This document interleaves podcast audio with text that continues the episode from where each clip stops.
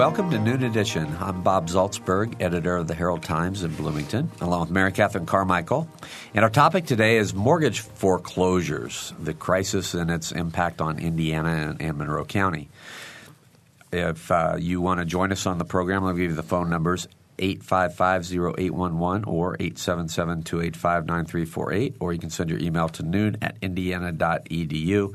And you'll be talking with Marilyn Patterson from the Bloomington Housing and Neighborhood Development um, Office, Marcy Winsler of the Indiana Legal Services, and Jerry Hayes, who's a local banker, president of the Indiana Mortgage Bankers Association. So, welcome to the program. Thank you. This is a really interesting topic. Mary Catherine and I were just talking about Mm-hmm. how much we're going to learn today. So Yeah, there's so much to learn. A lot of uh, term definitions and uh, just our brief discussion before the show. Lots of lots of areas we can cover today. Oh yeah, absolutely. So one of you has to start out by just sort of explaining to us how we got to this place where there are so many foreclosures. Uh, Jerry, do you want to take that? I'll start. Uh, you may find as, as we go along that we have differing opinions about how this all came about. But um, from my perspective, um, I think initially the foreclosures in Indiana um, happened because of a number of things. One was manufacturing jobs leaving. Um, Indiana had high, one of the highest homeownership rates in the country, so you have more homeowners, so you have more opportunity for problems. And um, we also have one of the highest um, government loan participation, uh, which sometimes uh, those loans have you're able to get those loans with a lower credit score, uh, not not perfect credit, and uh, VA loans, for example, no money down, and FHA is three percent down, so very little investment. So uh, when they did have problems, there was not much incentive to stay in the house. So th- I think initially that's kind of what precipitated the problem. But it grew uh, in Indiana as it has all over the country uh, as a result of, in my opinion, some folks. I learned a long time ago when I first got in the mortgage business 30 years ago. I had a pie in the sky attitude that every, everyone should be a homeowner. Uh, that was my goal in life was to make sure everyone was able to own a home. But I found out that uh, that's not possible or even realistic, and I think we've we've learned that in the last couple of years that um, there are some folks who are buying homes that either shouldn't have been homeowners in the first place because they didn't have the discipline to do it, or they were buying it over their heads. They were they were um, buying more than they could really afford, and, and part of that was due to um, some some loan products that were out there. Uh, option ARMS being one. ARMS is an adjustable rate mortgage. ARM is the acronym for adjustable rate mortgage. And uh, uh, option ARM essentially gave the borrower an option each month to pay either the regular payment that would amortize out over 30 year period, or they could pay interest only and not pay anything on principal, or they could pay less than the amount that was necessary to pay principal or interest, and the, the balance would actually go up instead of down. In addition to that, uh, these were adjustable rate mortgages that were made at discounts. So, for example, um, an adjustable rate mortgage typically has a, a um, an index that's tied to one year Treasury Securities Index, for example. Let's say it's four percent, and the lender charges two percent margin to that index to get their rate of six. Well, they would start the rate the loan out at say three percent or or less sometimes knowing that at the end of that first adjustment period, the rate was automatically going to go up. So it, it was just, uh, you know, it, it was not good from the get go. And I, I, frankly, I don't understand how people who have been in the business a long time, Wall Street investors, Freddie Mac and Fannie Mae, how they didn't see this coming, frankly. Wow. All right, Marilyn, from your perspective, what, Well, um, you know, Jerry Jerry explained it well, but we, I think if you back up just a little bit, that that um, deregulation of the industry is where where it really all started. Um, in about 1993, before that, you know, we all know you had to have 20 percent down to buy a home. You had to have this. You had to have that. And when it got deregulated, then it went into the situation what Jerry was talking about, where you had to have less investment in um, the the in your uh, home, and also once the loans started getting sold from your local bank to Wall Street, um, then the people doing the lending of of some loans could that then had more money to loan again and loan again. So the the money stayed there because it before it was in the community and you were paying um, you were paying your bank. So they only had a limited number of resources. But once Wall Street started buying them and these all these loans got bundled, then there was more money kept coming back into the community, and we weren't giving people the um, loans that were um, fit for them and fit for them to be actually be able to own their home and keep it up because they were going to adjust, and if they had enough money to pay it now, we couldn't assume that their income was going to go up, where some people's home uh, mortgage payment now has doubled. Well, we know that that didn't happen, and anybody who thought it was going to happen probably was dreaming, I think, but um, it's a nice idea that it didn't work. How much fluctuation is possible? Um, you started. You talked about um, starting at as low as two percent is kind of the you know I know credit cards do that too. They start you at a very low rate for a year, but starting as low as two percent. What's the largest jump then that you've seen in an adjustable rate mortgage? A teaser rate of five and capped out at um, eighteen nine is the largest I ever saw. Wow. Do you, can you put numbers to that so it's a little easier to get our brains wrapped around as far as like a house payment went from seven hundred dollars to two hundred to twenty two hundred dollars. Wow, that's pretty devastating. So, what, uh, can, can, you? Uh, and I don't even think that was at the cap when I saw it. I think it had uh, more adjustments to go. Yeah. Okay. Um, the whole term subprime. Can somebody explain that? Well, Marcy? It, yeah, it's people who don't have prime credit and they're not qualified to get the most optimal terms. Uh, one of the problems has been, though, that a lot of people who had prime credit were being targeted and sold subprime products, mm-hmm. and so you uh, a large percentage of people. I think the Center for Responsible Lending said up to sixty-one percent of people who were eligible for prime credit in the last couple of years uh, were in fact being sold subprime products. So, and it, it, can be targeted to minority communities, in particular the elderly, um, people who have high debt. I mean, I believe there was very clear targeting going on. You know, we'd have a client who's uh, an older woman whose husband was in the hospital, and there'd be a lot of medical debt. Well, the medical bills. I mean, you can you can buy lists of people who owe debt. Mm. And so the moment when um, you know they're most in need and getting the most pressure to pay, say, medical bills, then they get a call or a letter that offers this magic solution that says, "Hey, we can lower your payments." And so people ended up taking debt that they could never have lost, could not have lost their home over, and putting that, refinancing that into their home. Wow. And that's to the lender's advantage because these adjustable rate mortgages have the potential to, to uh, grow so much over time. The, the payment due. Sure, and it's not just adjustable rates either. I mean, it, the more debt you can put in, you know, the more people are going to own. And there was just freewheeling misrepresentations, not among everybody, but there was a sector of mortgage brokers, appraisers, that were misrepresenting terms, falsifying applications. You know, there was a nearby county where the person had applied, was buying a house on contract, had um, been solicited to refinance to buy it uh, at a really low rate, and they put on the application that you know his job pizza delivery, but then the broker indicated he made fifty-seven thousand dollars a year income. Okay, now an investor could look at that and see on its face that something's wrong with this document. That's and a lot so of pizzas. That's a lot of pies. Yeah. so I think there was not due diligence in the in the industry either. Yeah. All right, 855-0811 is our local number, 877-285-9348. And you can send your email to noon at indiana.edu. So how bad is the is the situation in Indiana? How does Indiana compare with other states? I, I think Jerry, sounds like we might be a little worse off. Well, we are. Um, I think Marcy actually has some statistics about that. You want to address that, Marcy? Sure. I mean, Indiana, unfortunately, has been uh, number one uh, for a few years in the number of foreclosures, the rate of foreclosures, and then we've dropped, you know, one, two, three, four, uh, off and on for the last few years.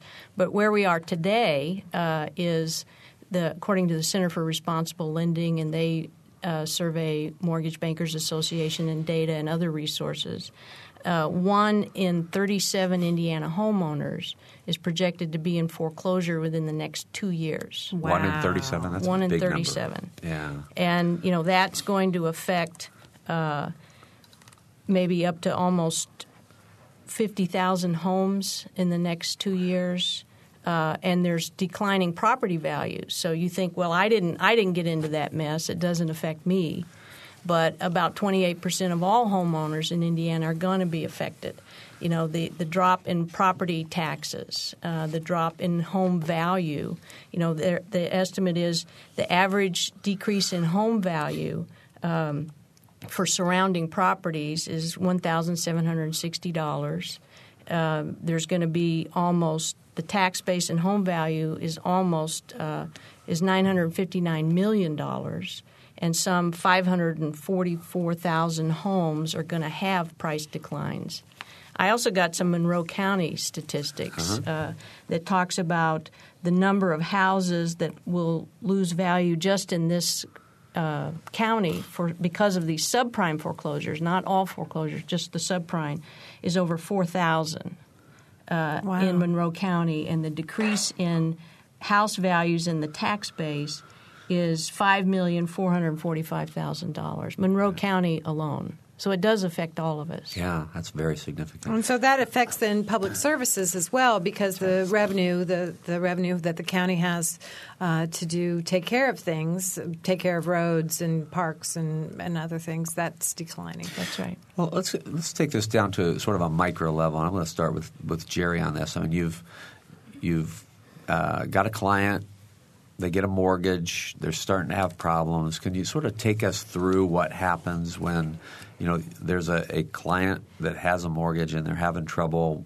You know, what do you guys do to try to help them out when it comes to time for foreclosure? What kinds of discussions, counseling is there? Okay.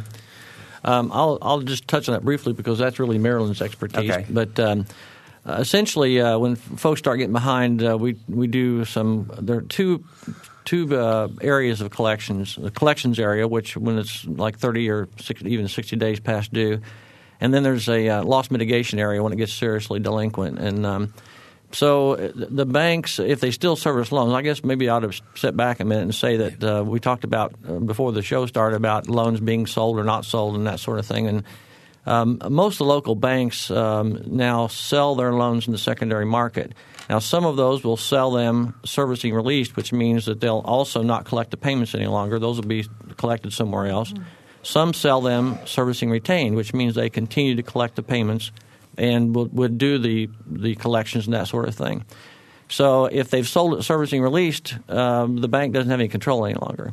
If they sold it servicing retained, then they do the counseling and uh, and just try to work through. You know, as we talked about before, maybe the show started. Banks don't want these homes back. I mean, that's, they just don't. Um, they want to try to work it out if they can, and so they try to do that as much as possible. Once it gets past 60 days and it gets to 90 days, that's uh, when they start having to stop accruing interest on the loans, and that's when it becomes serious to them when they can't do that any longer. And that's about that's when they start the foreclosure process. And I'll you know I'll let uh, Marcy and Marilyn talk about that. Okay, Marilyn. When um, um, uh, the question was, you know, how how do we help the client? Yeah, I think, and um, the the first thing we do at hand is we have uh, several default clients. We see our clients face to face. Uh, There are 800 numbers that you can call if if. Uh, you don't want don't are not able to come into the office, but we see them face to face.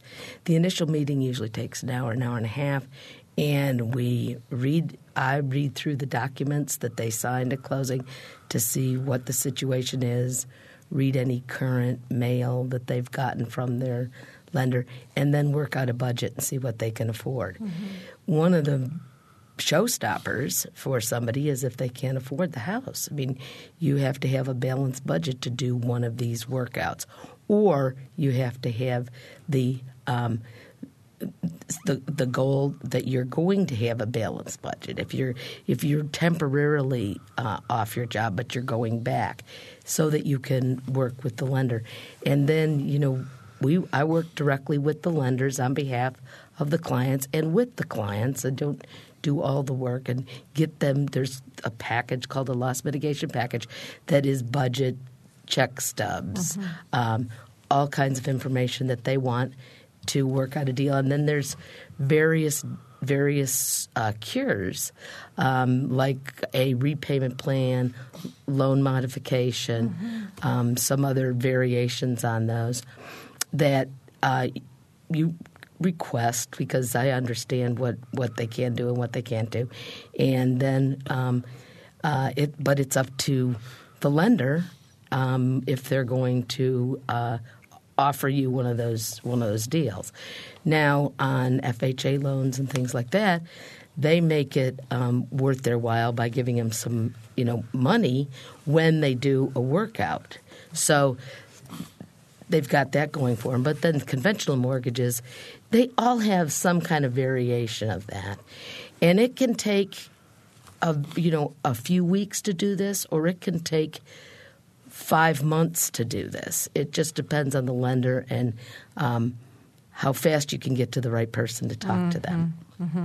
How amenable, in general, are they to, to help people stay in their house? Say, let's say this uh, house payment's seven hundred dollars, and and because the spouse lost a job, they can only pay four hundred dollars a month. Is that something you would contact a lender and say, look, you know, this is all they can afford, or else they're going to lose the house?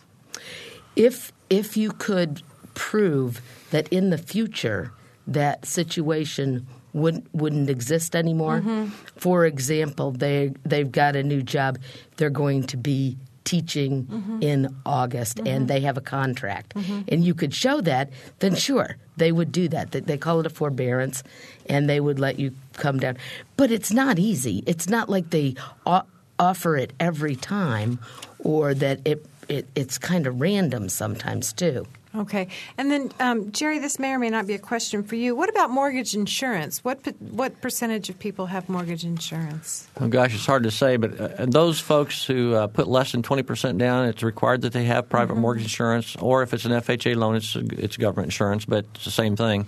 So uh, the loans we're talking about, probably, I would say a significant number of those probably did have private mortgage insurance. But Marilyn, you probably have more experience with that. When you see them, do they do they have mortgage insurance? And, and how does Yes. that help or not, or, or how does that affect the situation? Well, uh, if some, sometimes when you're looking for who's really responsible, um, you know, for who actually is going to take the loss, sometimes you have to go and seek out. And sometimes it is the mortgage insurance holder, and because they're that insurance is for them, and if they're going to take this loss, sometimes X Y Z company that you're dealing with, because that's where the payments are going, are not wanting to do anything. But if you can get to the person who's going to take the loss, then they may want to make a deal. So um, that's how it can help the homeowner. How the mortgage insurance helps is that if it defaults, then they, you know, they they get their their money because they had insurance on it.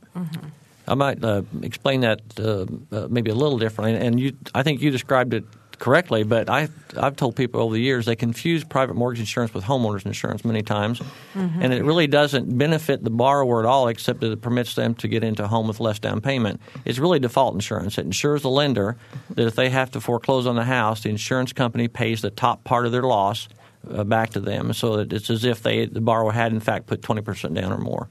And when, once you've got that kind of equity, can, you can refinance then without mortgage insurance. Well, mortgage insurance is um, once it's on there, it's automatically released when it gets down to seventy eight percent to value, and you can request that it be released when it's down to eighty percent to value. And you, the value is determined by having an, uh, either based on the current the purchase price and the current appraisal, or after a year or two, you can have it reappraised, and if the balance is less than eighty percent, you can request to be released. Okay. All right, we have a phone call. Let's go to DJ. DJ? Yes, hi. I wondered, uh, there was a comment earlier about the decline in Monroe County value, and uh, I made an appeal before Judy Sharp, and she seemed to be totally clueless as to that fact. And when I mentioned that, she said, nope, no decline in values in Monroe County. I wondered what's your source on that so I can be sure and get that information to her to bring her up to date, bring her up to speed. What's your source on the uh, Monroe County decline? Yeah, the source on Monroe County is from the Center for Responsible Lending. So if you just go on the internet and uh, responsiblelending.org, uh, you can look. They have it's called a, a research thing on subprime spillover, and you there's a map of the U.S. You ju- just click on Indiana, and then it's county by county. Uh, the decrease in sales value is not necessarily going to be uh, a big impact, I think, on the the appraised value for tax purposes. Why is that? Well, I let me uh, address that a little bit. I'm finding now um, uh, that appraisals are coming in less than, than assessed value, and that's I actually talked to Judy Sharp myself a few uh, days ago and about that, and uh, because I'd asked one of my customers, I said you should appeal your assessment based on this new appraisal. Well, uh, the system it needs it's flawed. You know, the, the legislature uh, did some property tax reform, but the system needs to be reformed. Um, properties are now reassessed based on sales that occur, but they're assessed in a, they're in a year behind 2007 payable 2008 and so on. So when I talked to Judy about this, we had your appeal period. First of all, is only 45 days from the time you receive your assessment. Right. You have to be able to provide documentation uh, that that within that 45 days that it shouldn't be assessed at what it is. Well, but they're basing it on values a year ago.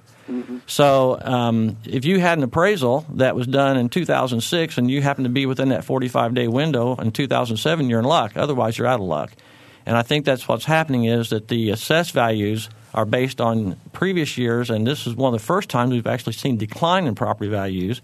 And so you're getting caught. You're getting caught in the in the system. So, So we'll you're be, saying so you're saying next year then we should be able to get it reduced saying, well look, last year in 2007 there was a decline. Well, they actually should be coming down automatically because as sales occur, it's required. Sales disclosures are required to be filed with the auditor's office, and that's how they, they arrive at these reassessments. So as as the property values decline and that's reported in sales, they should automatically go down. Okay. And what is the what is the amount of time a house has to be on the market before you start lowering it? In other words, a lot of houses uh, near campus are still in the two hundred thousand dollar range, and that that may not be effective today. How long do you think it has to be on the market before somebody should say, "Hmm, we ought to lower the price"? Well, that depends on the seller and how bad they need to sell it, actually. But uh, and these the sales disclosures are based on actual sales, not listing prices, too. So you'll see many Right. times you'll see listing prices higher than actual sales. Okay. Thank you. You welcome. All right, DJ. Thanks a lot. A lot of good questions. Mm-hmm. All right, the phone numbers again 855 0811, 877 285 9348, and send your email to noon at indiana.edu. Okay, I'm going to ask a, a, one of my pet peeve questions right before we go to break.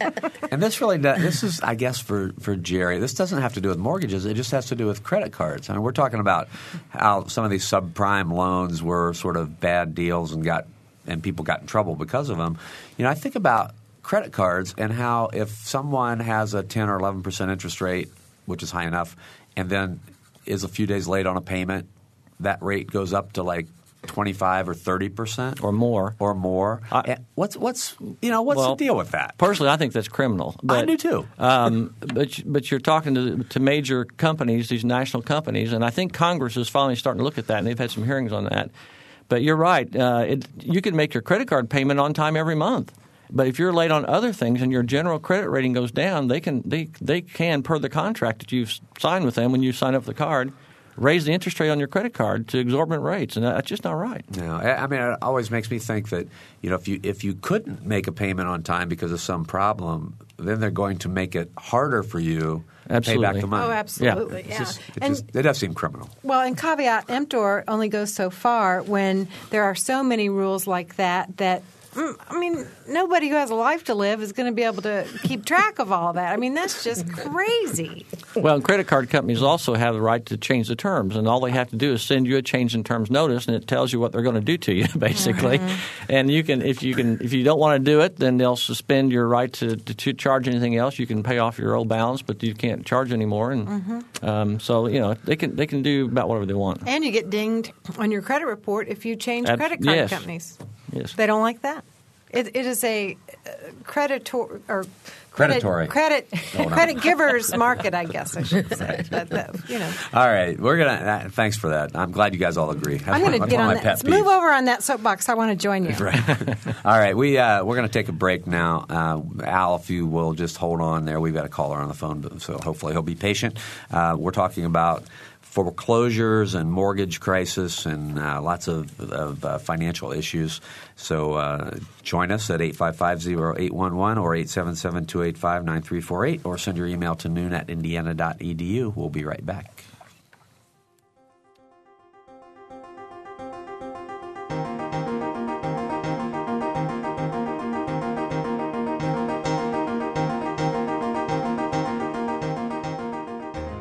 Listening to Noon Edition on member supported WFIU.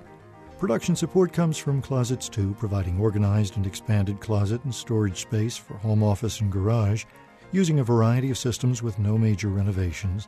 Closets 2 owned and operated in Bloomington 332 2233.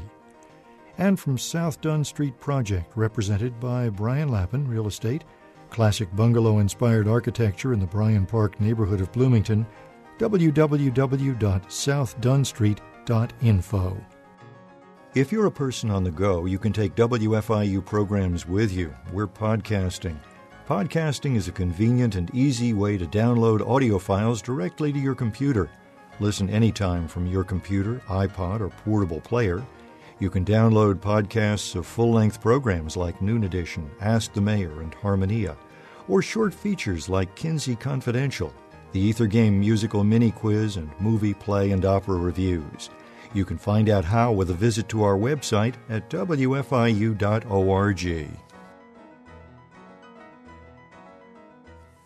Welcome back to Noon Edition. I'm Bob Zaltsberg along with Mary Catherine Carmichael. And our topic today is mortgage foreclosures and uh, its impact on Monroe County and Indiana.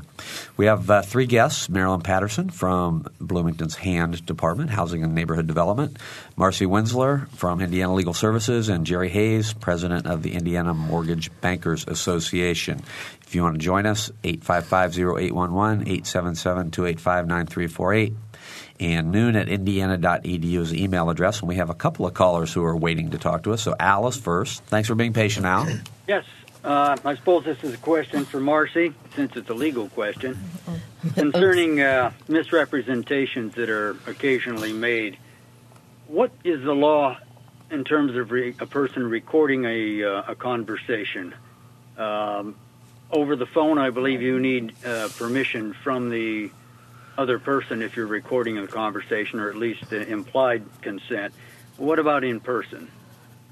What if you're a party to a conversation um, where two or more people are actually speaking uh, physically present? Interesting question. Well, I, I think if you're in person and you've got the consent of the person that's being recorded, then it may not be a problem. But I don't know exactly the law when you're in person. There is a law that covers phone conversations. Um, so, you know, generally you would want to get consent, I would think, but I, I really can't advise you as to the specifics of the legality of any particular uh, action. Mm-hmm. Yeah, but Al, you're so you you're talking about you know if you go into a conversation like this, having a little tape recorder in your pocket, so you've got evidence. Well, so you, you can you can prove what Yeah. was said to you. Mm-hmm. Yeah. Yeah. Somebody says, you know, you'll never be responsible for repaying this if anything happens and you can't repay it, and then you sign up, and then down the line, you are responsible. Well, I would say any representation that you would want to rely on, you need to make sure is in writing. And because under contract law, you're going to be bound by the contract whether you read it or not. Mm-hmm. Yes. you. So, yeah, so if they tell you that, make sure that you get it in writing. Yeah. Okay, Al. Thanks a lot for the call. And we have another call, and it's Joe. Go ahead, Joe. Hello. Hello, Joe. Go ahead. Um, we have a situation in our family where a single mother is working seven days a week to keep up her mortgage payments. The company that the mortgage, the bank sold the mortgage to has gone broke, and it's been sold to somebody else. The payments have been raised twice, and uh, she's not defaulting, but she is may default by dropping dead. you know, I wonder if there's any help for somebody like her. Absolutely. Um, have her call the HAND office and have her come in, and we will help her to rework, to do whatever we can to rework the mortgage. Um, you can do mortgage modifications, um, and there are products. Uh, I don't know what kind of a loan she has, but there are products that out that are specifically for uh, people that have had adjustable rate mortgage. FHA's got an FHA secure product, for example. Um, but there there are lenders out there that are. Uh, if you know if if she is working hard to keep her home, we'll help her, and maybe her own lender will, and she can call HAND and make an appointment 349-3401. All right. All right, Thank Jo- you very much. Good luck. I hope things work out for her. Now, HAND, Thank you. now HAND uh, works with people who are in Bloomington, Monroe County. Um, What's um, your- Well, HAND is a city office. Sure. It's part, of, but we have a housing counseling grant through the Supernova through HUD, and for that, um, and under that, we um, service Brown, Owen, Greene, Monroe, Northern Lawrence, and Southern Morgan. Okay. and that's the, and we get. Uh, so everything we do is free because HUD has given us a grant to do this. So if you don't live in Bloomington city limits, go ahead and come on in anyway. Absolutely, absolutely, not a problem. okay, I did. I did want to address Joe's question a little bit more. I want to make sure everybody knows that there are some important legal protections that people may have, and while it's commendable that you're remaining current on the mortgage, you probably ought to seriously think about getting a legal review of the documents anyway. One particularly powerful tool that's available to consumers is if they've had a refinance or a first mortgage that was as long as it's not the purchase money mortgage for the home. If that if if that uh, mortgage was done within three years, you may have significant legal rights to cancel the transaction, get rid of the security interest, reduce the payments dramatically. So it's very important to know the date of your mortgage, the date you signed the, the document, and pay attention if it's three years and it wasn't the purchase money mortgage. You need to get some legal review because the Federal Truth in Lending Act says they have to make certain disclosures if they make a mistake uh, in that, then you have this powerful right. There are some other laws that protect people. Uh, one in the area, it's a huge problem now, is in the servicing area. Um, and a lot of people, even if you're not behind, you may be having servicing problems where they're charging excessive fees. They're hold, they're delaying posting payments to, from the time you send it. Uh, they may be holding payments in suspense and not applying them. Lots and lots of servicing problems. There is a federal law, the RESPA law, that allows you to write them a question. They have to investigate. They have to respond. If they don't, you can have a claim against them. Finally, there are some important um, protections for people in the military service. That is really slimy what you just described. Marilyn, do you oh, do you refer people to Marcy's office at Indiana Legal Services when you come across this kind of an issue? Yes, I do. Marcy's one of my best friends, along with her compatriot Steve Sharp, help me in every way because, as I say a hundred times a day, I'm not an attorney, but I know some good ones. Yeah, there you go. All right, our phone number is 855-0811 or 877-285-9348, or you can send your email to noon at indiana.edu. And here's one who did just that. Begins, uh, Hi, why does it seem like the people who caused this crisis and have profited from it are not being identified, fined, and jailed? Beyond the Reagan era deregulation, which made all this possible, surely there are modern criminals who created the current situation. Anybody want to take that one? Yeah.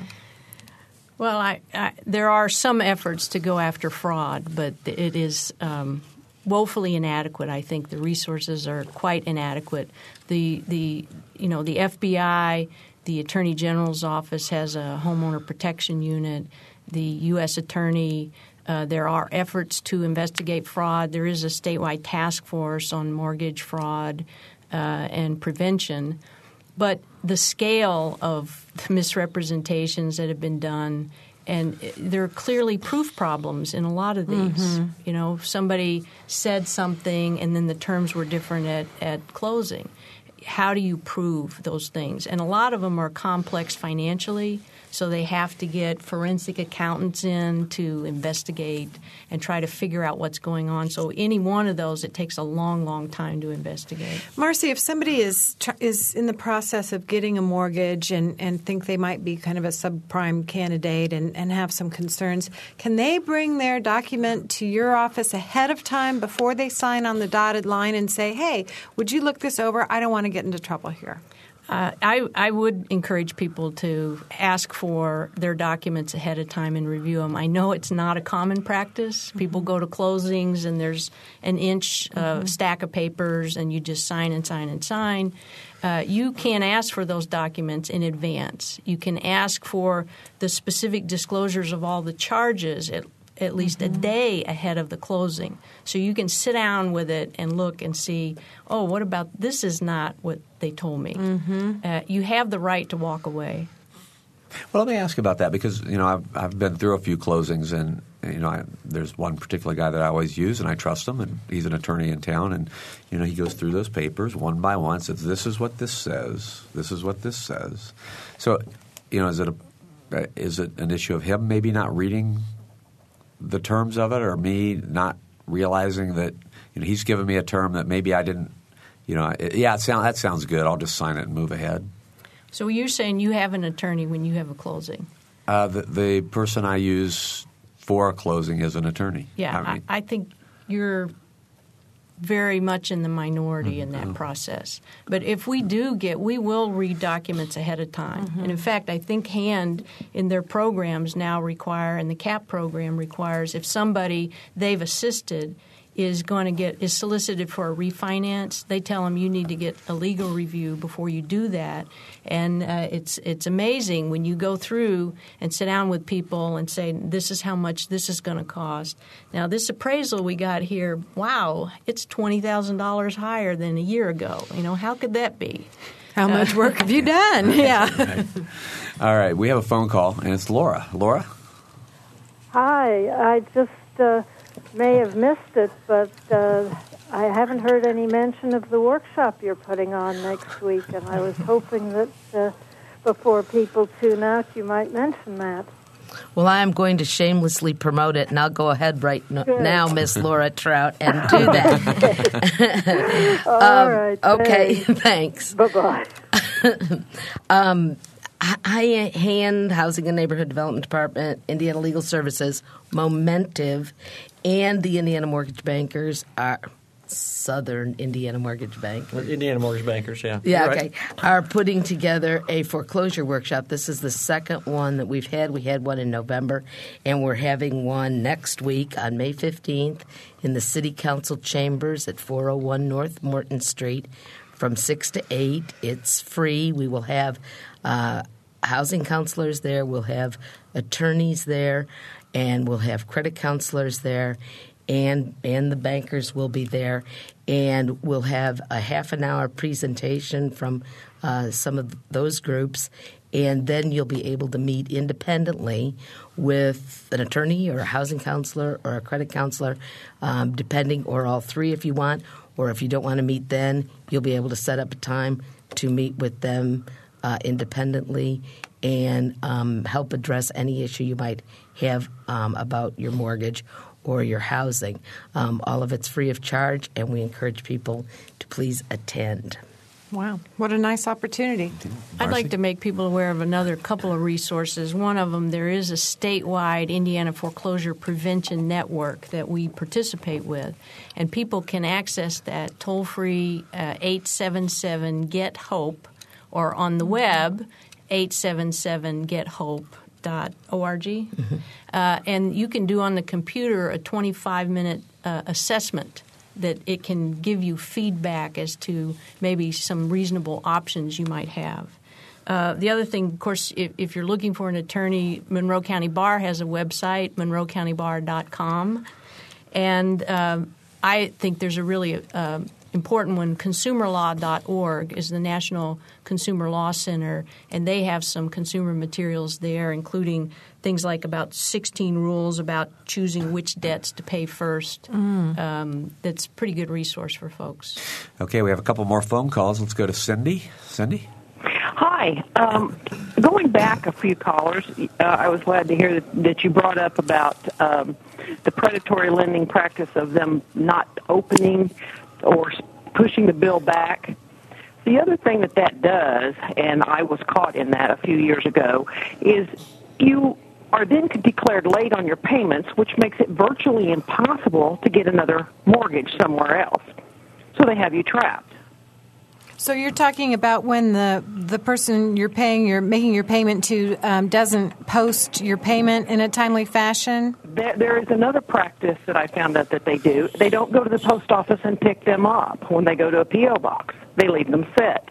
And the way I found that out was, I I was sure my payments were not being delayed by the post office, so I started sending them where they had to sign for them. The ones that had to be signed for were being picked up every day. The ones that were not signed for were left lay in the post office for a maximum of five days. So they kept them back. This ruins your credit ability to go out and get another loan. Then the other practice that, that they turn around, and I had a fixed mortgage, but they decided I had to have more insurance on my loan.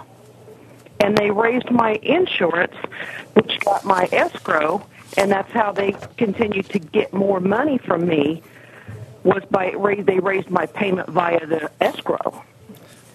There is a, a specifically under this Real Estate Settlement Procedures Act, they are required to treat the escrow in certain ways, and one of the things they have to do, they can only collect, uh, you know, a certain amount, and they also have to, if you're escrowing for taxes and insurance, they have to promptly pay taxes and insurance.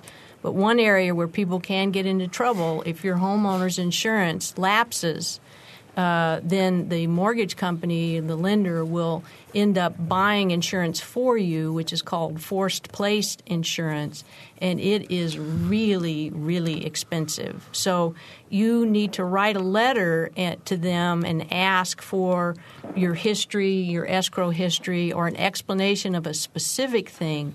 And this law says that they have to acknowledge it within 20 days, they have to investigate and correct within 60. I think I'd like to address the issue about the late payments. Um, generally, the way mortgages work, um, most all mortgage payments are due on the first of the month, and there's a 15 day grace period. So if you usually have through the 15th to make your payment without any late charge. And typically, I believe, and you guys can correct me if I'm wrong, but most lenders I'm familiar with do not report to credit bureau until it's at least 30 days late. That's when they'll report it as a, a late payment. So it'll show one times 30 or two times 30 and one times 60 and that sort of, sort of thing. So the, the, fact that it laid in the uh, post office box, I'm not saying it's, I'm not trying to justify the practice by any means, but I just want to point out that the fact that it laid in the post office box for five days shouldn't have had a negative impact on your credit.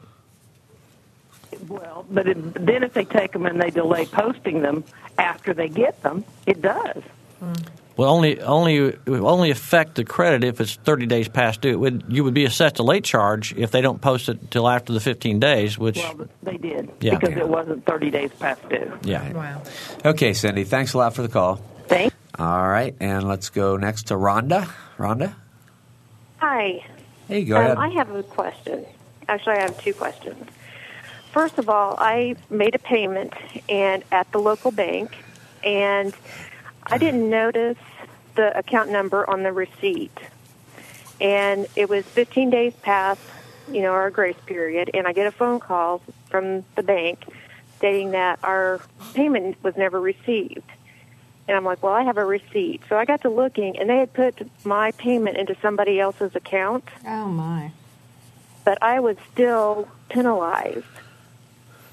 So I don't know, do you have any kind of, I mean, well, if it was a local bank and you pointed out to them and you can provide documentation it was a credit the wrong account, uh, I, I, don't know of any local bank who wouldn't correct that error and okay. reverse the charge. Okay, just, and then my second question was, um, who do I take my mortgage contract to to have it reviewed by a legal person?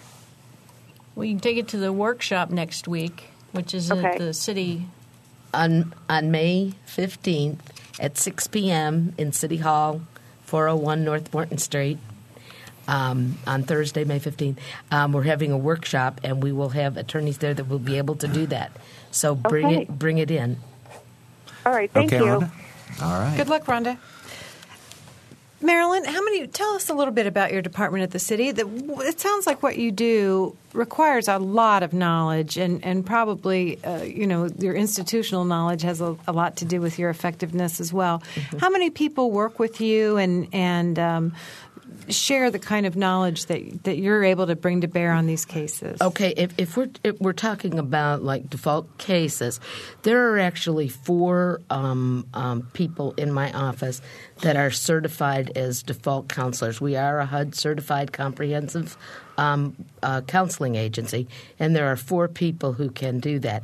Um, we have it kind of split up in various ways, and not everybody everybody uh, takes cases all the time. Mm-hmm. I, I, take the most cases um, of, of, defaults uh, in the office, but we had you know when we get a lot of an extra amount of people calling in or extraordinary amount of people calling in, then we have an, enough counselors to to spread spread it around. Um, for one thing, you lose your mind if you have too many. Well, right, and I imagine you've got tissue on your desk. oh, I yes, mean, I, do. This is very, very yes, painful I do. stuff. Yes, people are in pain. People are in denial. Um, people don't. They don't want to look at it because it's just too, too frightening. And um, probably the worst thing that somebody can do and the thing that I see the most is procrastinate. Mm-hmm. People, I'll ask them to bring in, please bring in your recent um, correspondence from your mortgage company, your servicer, and they'll bring in four or five unopened letters. And the, they've been receiving these for four or 5 mm-hmm. months.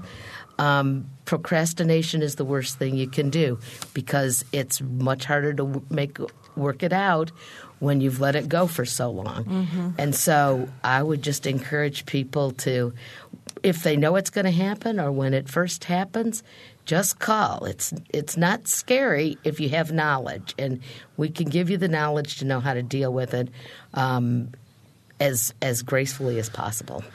Uh, yeah, I want to ask. Uh, all of you, but I think I think probably Marilyn and Marcy would have more um, experience with this about the sort of the comprehensive um, issues of, of poverty today. I mean, this is we're talking about mortgage issues, but for a lot of these people who are having a mortgage issue and about to be foreclosed, they may not have health insurance, or they may want to pay their health health insurance so they don't have enough to pay for their mortgage, or they can't pay their utility bill because utilities are, are going up. I mean, Marcy, with the clients that you see, how I mean, how many of them have like other parts of their life under control if they're having these uh, mortgage foreclosure issues? Well, it's by nature once you're in default. I mean, there's a lot of problems going on generally, and it's not just one. Um, I think one mistake people make, besides procrastinating, is they tend to respond to where the most pressure is. Mm-hmm. And where the pressure is are the phone calls from the debt collectors. And they call day after day after day and you get to where you don't answer the phone and then you if you'll finally just to get them to stop you'll say okay i'm going to pay this. And in all likelihood that's a debt that if you didn't pay you're not going to lose your home. But you're making that the priority over shelter mm-hmm. because they're harassing you. There is a federal law that says if you put in writing to them, do not contact me again about this debt, then you can stop the phone calls but people think they can do things verbally when the law requires it to be in writing. Uh-huh. Rule one: pay your house payment first. right. Keep a roof over your head. And and Marilyn, the same thing with same question, I guess, about the the comprehensive nature of the of the problems and the issues. Well, I, th- I think Marcy's absolutely yeah. right. I mean, and um, aside from the procrastination, people pay the wrong thing. If you have unsecured debt oh, it's going to cause you problems down the road if you're not paying it. We all know that. But they can't take your house and and rolling unsecured debt into a mortgage to to then get uh, so you don't have credit card payment. You don't. That's got so many people in a, in a pickle because then they were they were uh, having a mortgage that was large, and now we have our our mortgages or our values decreasing, even if they're slight compared to the rest of the country, we have people upside down. I can't tell you how many people I've gotten, okay, uh, one of the local banks or even through FHA Secure, they've been accepted, and we go to the appraisal, and and their house doesn't appraise out, and I- don't have an answer for that. Wow. I just don't have an answer. We, I want to talk before the show's almost over, but I want to talk just for a minute about reverse mortgages and if those are a good idea or, or how those. I know that you deal with those too. I'm um, I am, and Jerry can speak to this too. I, I'm a um, I'm a counselor for um, um, AARP and HUD um, for reverse mortgages, and um, according to our protocol, I don't have an opinion on them. So I'm not going to have an opinion today. I'm just there to educate people on. Um, they're very complicated, and it's a you know it's our seniors. You have to be over 62 to qualify, so um, they're very complicated. So I'm there to teach them what it is, how it's going to affect them, and what their choices are. Okay, so um, like everything else, for some people it's totally awesome. For some people, not so much. And one of the things is we don't have a crystal ball to say how long you're actually going to be able to be in your house. And it really does take that you're going to be in your house a few years mm-hmm. to make financial sense because of the upfront payments, just like with the forward going mortgage. If you're going to buy a house for two years and then sell it, that doesn't make a lot of sense because of all the closing costs. But I, I'm sure Jerry wants to chime in here. Go ahead, Jerry. well, I I, uh, I agree with you. I don't think it's for everyone, but I think for those folks um, who are struggling, seniors who are struggling to make ends meet, they can't pay their drug uh, bills, they can't buy drugs, they can't buy food. Um, you know, these are folks that have um, invested their lives in their homes, and some of them they're paid for, and some of them aren't, and they don't have to be paid for to do a reverse mortgage. But you know, I, um, I'm hearing so many children of seniors say, I want my parents to enjoy life. I want them to spend their last dime on their last day. I don't want the house. Mm-hmm. You know, most of our children, my children, are all better off than I am. They have better homes than I do. So, I, and I think a lot of time, a lot of ways, that's that's the way it is nowadays. So. Um, you know, the the folks I've dealt with, it's been a uh, godsend for them, and uh, they just they just appreciate it so much, and uh, it's it's it's a good product. It's- Okay. it's, a widely misunderstood product. Maybe we can have a show on that sometime. Maybe Yeah, we right. should. That's Yeah. a good idea. All right, last 30 seconds. Marcy, just advice, the last bit of advice you want to give to people about the, who might be facing a problem like this. Well, I, I think they need to call and get help, uh, whether it's a counselor or legal advice. And uh, you can get legal help. Uh, go to indianajustice.org, and it says "Get Legal Help," and there's information statewide about how to get legal help. All right, so we are out of time. I want to thank our guests today, Marilyn Patterson, Marcy Winsler, and Jerry Hayes. For Mary Catherine Carmichael, producer Catherine Hagerman, and engineer Mike Pashkash, I'm Bob Zaltsberg. Thanks for listening. Noon Edition is a production of WFIU and the Herald Times. A podcast of this and other WFIU programs is available at WFIU.org.